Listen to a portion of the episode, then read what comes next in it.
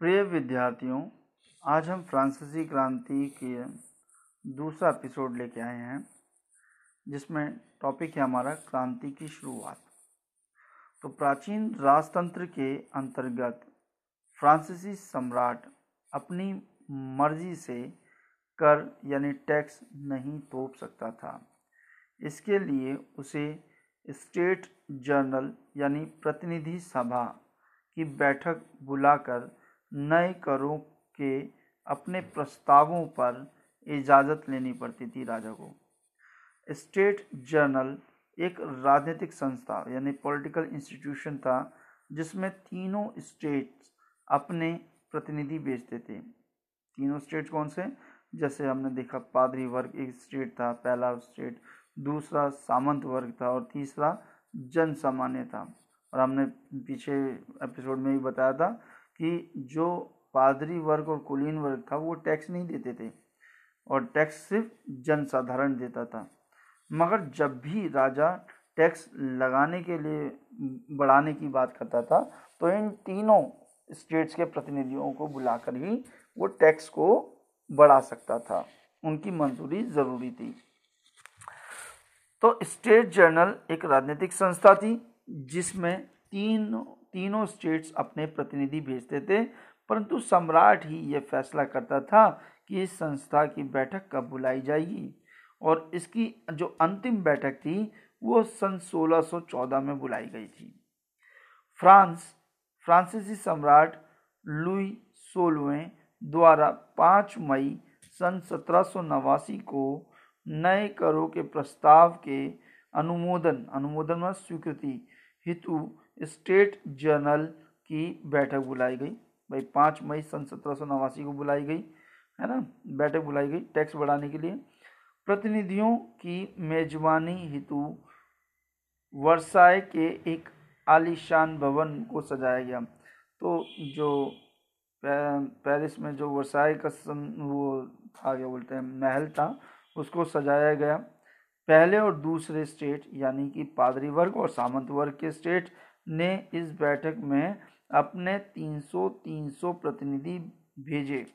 यानी जो पादरी वर्ग था, उन्होंने अपने 300 रिप्रेजेंटेटिव भेजे और जो कुलीन वर्ग था, उसने भी अपने 300 प्रतिनिधि भेजे, जो आमने सामने की कतार में बिठाए गए। आमने सामने 300 इस साइड और 300 उनके अपोजिट साइड। तीसरे स्टेट के 600 प्रतिनिधि उनके पीछे खड़े किए गए। यानी जो जो जन सामान्य लोग जो टैक्स देते थे, उन्हीं उनके जो रिप्रेजेंटेटिव थे, वो 600 थे और उन विचारों को पीछे खड़ा कर रखा था। तीसरे स्टेट्स के प्रतिनिधि प्रतिनिधित्व उसके अपेक्षाकृत अधिक धनी और समृद्ध तथा पढ़े लिखे वर्ग के थे। यानी हम देखते हैं, तीसरे वर्ग के जो लोग थे, वो ज़्यादा पढ़े लिखे थे, समृद्ध वर्ग के लोग थे। कृषक, यानी किसान, महिलाएँ और मज़दूरों का किसान, महिलाओं और मज़दूरों को सभा में प्रवेश वर्जित था, यानी प्रवेश नहीं था उनको, जो जो वहाँ पे वर्षाई के महल में जो सभा हो रही थी, उसमें ना तो लेडीज़ थी, ना तो किसान थे और ना मजदूर वर्ग था। फिर भी तकरीबन लगभग चालीस हज़ार पत्रों के ज़रिए उनकी शिकायतें और मांगों की सूची तैयार की गई जिससे प्रतिनिधि अपने साथ लेकर आए थे। फिर भी उनकी बातों को पहुँचाने के लिए क्या किया गया? उनके लेटर के थ्रू वो सभा में रखी गई। चालीस हज़ार लेटर सभा में रखे गए ताकि उनकी जो शिकायतें हैं, जो किसानों की, महिलाओं की, मजदूरों की, उन पे प्रतिनिधि चर्चा कर सकें। स्टेट जर्नल के नियम के मुताबिक, स्टेट जर्नलों के नियम के मुताबिक प्रत्येक वर्ग को एक मत देने का हक था। यानी प्रत्येक व्यक्ति, जो प्रत्येक जनरल, स्टेट जनरल है, उसको एक वोट देने का हक था। इस बार भी लुई सोल, सोलवें इसी प्रथा का पालन करने हेतु दृढ़ प्रतिज्ञ था कि भाई चलो, हर एक आदमी, हर एक स्टेट, तीनों स्टेट है तो तीनों स्टेट एक एक वोट देंगे। यानी 300 वोट, पादरी वर्ग से आएँगे 300 वोट कुलीन वर्ग से आएँगे और 300 वोट किसके आएँगे? 300 वर्ग 300 वोट आएँगे जन सामान्य की तरफ़ से। मगर हमने देखा कि जन सामान्य की तरफ़ से तो 600 लोग गए हुए हैं तो 300 वोट क्यों करेंगे, है ना? लेकिन तीसरे वर्ग के प्रतिनिधियों ने पूरी सभा द्वारा मतदान किए जाने की मांग रखी। उन्होंने राजा को कहा कि राजा जी, हम 600 आदमी हैं तो हम 600 के 600 वोट करेंगे। है ना? तो सभी को मूल्य बराबर है, सभी के वोट का मूल्य बराबर है तो हम जैसे 300 वोट पादरी वर्ग से हो गए 300 वोट कुलीन वर्ग से हो गए, और 600 वोट हमारी तरफ़ से हो गए जन सामान्य की तरफ़ से। ये मांग रखी, जिसमें प्रत्येक सदस्य को एक मत देने का अधिकार होगा। ये एक लोकतांत्रिक सिद्धांत था, जिसे जिसे मिसाल के तौर पर रूसो ने अपनी पुस्तक सोशल कॉन्ट्रैक्ट में पेश किया था, क्योंकि आप जो बुद्धिजीवी लोग थे पढ़े लिखे लोग थे तो सोशल कॉन्ट्रैक्ट में इन्होंने पेश किया। बताया कि लोकतांत्रिक तरीका तो यही है कि सभी को एक वोट देने का अधिकार है। जब सरकार ने इस प्रस्ताव को नामंजूर कर दिया तो राजा ने नामंजूर कर दिया कि नहीं, ऐसा नहीं होगा तो तीसरे स्टेट के प्रतिनिधि विरोध ज़ाहिर करते हुए सभा से बाहर चले गए। और तो क्या हुआ? उन्होंने विरोध ज़ाहिर किया और वो सभा से बाहर चले गए। तीसरे स्टेट के प्रतिनिधि स्वयं को संपूर्ण फ्रांसीसी राष्ट्र का प्रवक्ता मानते थे। वो कहते थे, पूरे जो फ्रांस के हम प्रवक्ता है मतलब हमारी जो बात है, वो जन सामान्य की बात है और हमारी बात नहीं मान रहे राजा तो ये गलत बात है। 20 जून को ये प्रतिनिधि वर्साय के इंडोर स्टेडियम इस इंडोर टेनिस कोर्ट में एकत्रित हुए। 20 जून को ये जितने भी जनसामान्य के प्रतिनिधि थे, तीसरे स्टेट के प्रतिनिधि तो कहाँ पे? Indoor indoor tennis court, indoor बोलते हैं अंदर, है ना? इंडोर टेनिस कोर्ट में एकत्रित हुए। उन्होंने स्वयं नेशनल असेंबली घोषित कर दिए। उन्होंने अपने आप को स्वयं को नेशनल असेंबली घोषित कर दी। तीसरे स्टेट वालों ने और शपथ ली।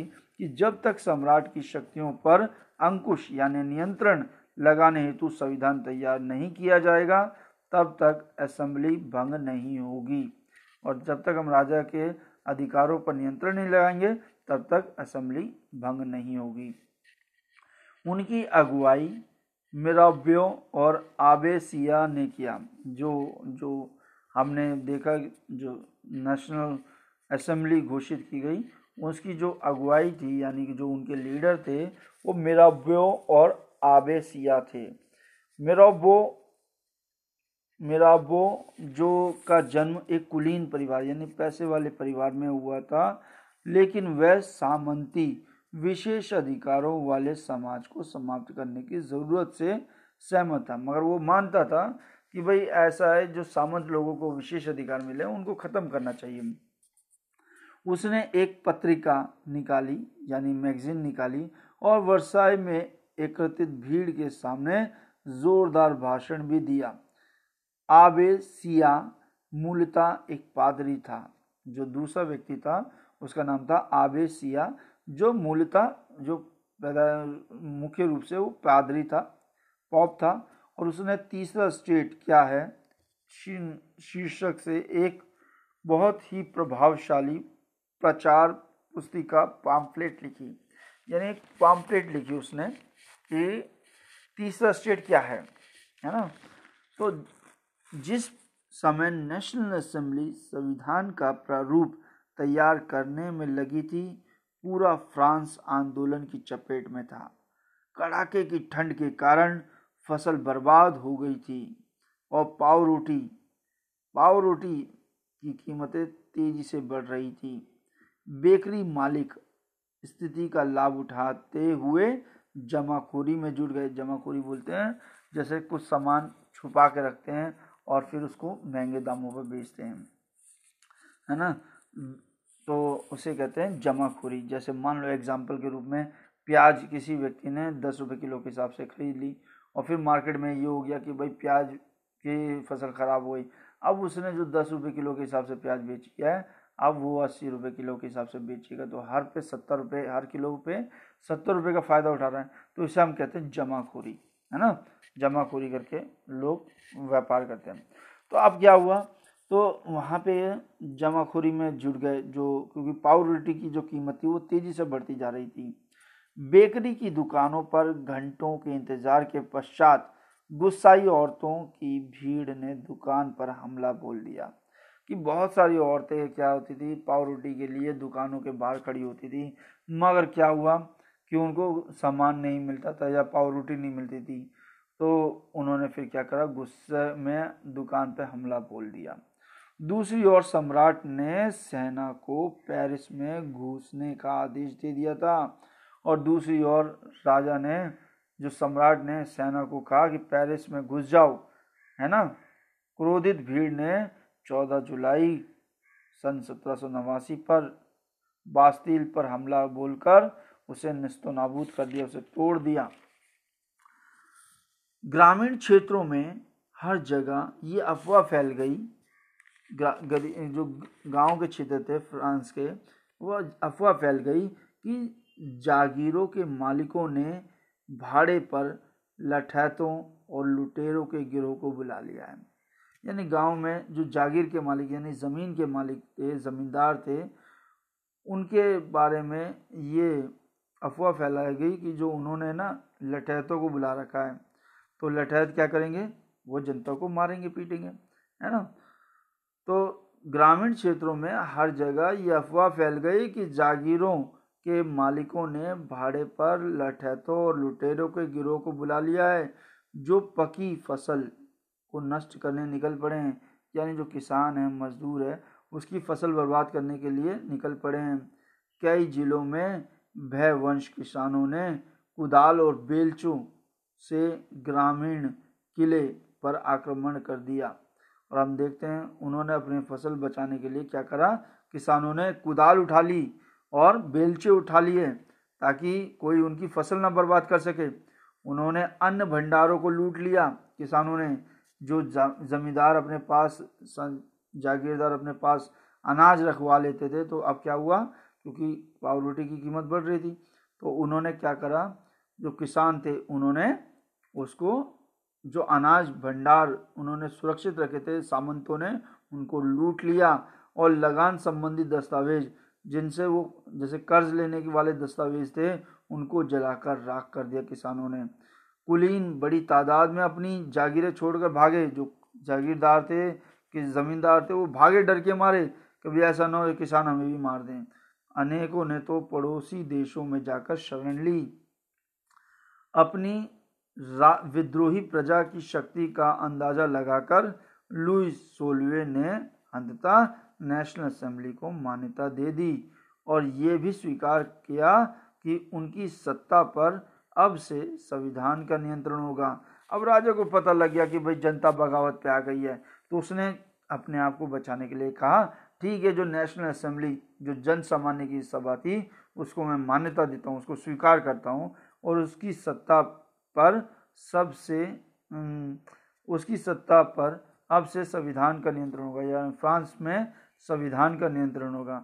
चार अगस्त सन सत्रह सौ नवासी की रात को असेंबली ने करों, यानी टैक्स कर्तव्यों, यानी ड्यूटीज़ और बंधनों वाली सामंती व्यवस्था के खात्मे का आदेश पारित कर दिया। है ना? खात्मे का आदेश पारित कर दिया। उन्होंने कहा, जो नेशनल असम्बली थी, चार अगस्त नाइनटीन चार अगस्त सन सत्रह सौ नवासी की रात को उन्होंने कहा असेंबली ने, कि टैक्सों को ख़त्म करो, कर्तव्य और बंधन वाली सामंती व्यवस्था को खत्म करने का आदेश दे दिया। पादरी वर्ग के लोगों को भी अपने विशेष अधिकारों को त्यागने के लिए विवश किया गया। कहा गया कि जो तुम्हें एक्स्ट्रा प्रिविलेज मिले हैं, उनको ख़त्म करें। धार्मिक कर खत्म कर दिए गए, जो टैक्स पादरी लोग लेते थे, वो ख़त्म कर दिए गए। चर्च के स्वामित्व वाली भूमि जब्त कर ली गई। जो चर्च के पास ज़मीन होती थी, उसको जब्त कर लिया, है ना? तीसरे स्टेट वालों ने। और इस तरह कम से कम तीस अरब लीवरे की संपत्ति सरकार के हाथों में आ गई। और हम देखते हैं तीस अरब लीवरे की संपत्ति सरकार ने अपने अंडर में रख ली, जो तीस स्टेट की सरकार थी। ठीक है बेटा, आज का टॉपिक यहीं ख़त्म होता है। अगले टॉपिक पर फिर मिलेंगे। तब तक के लिए धन्यवाद।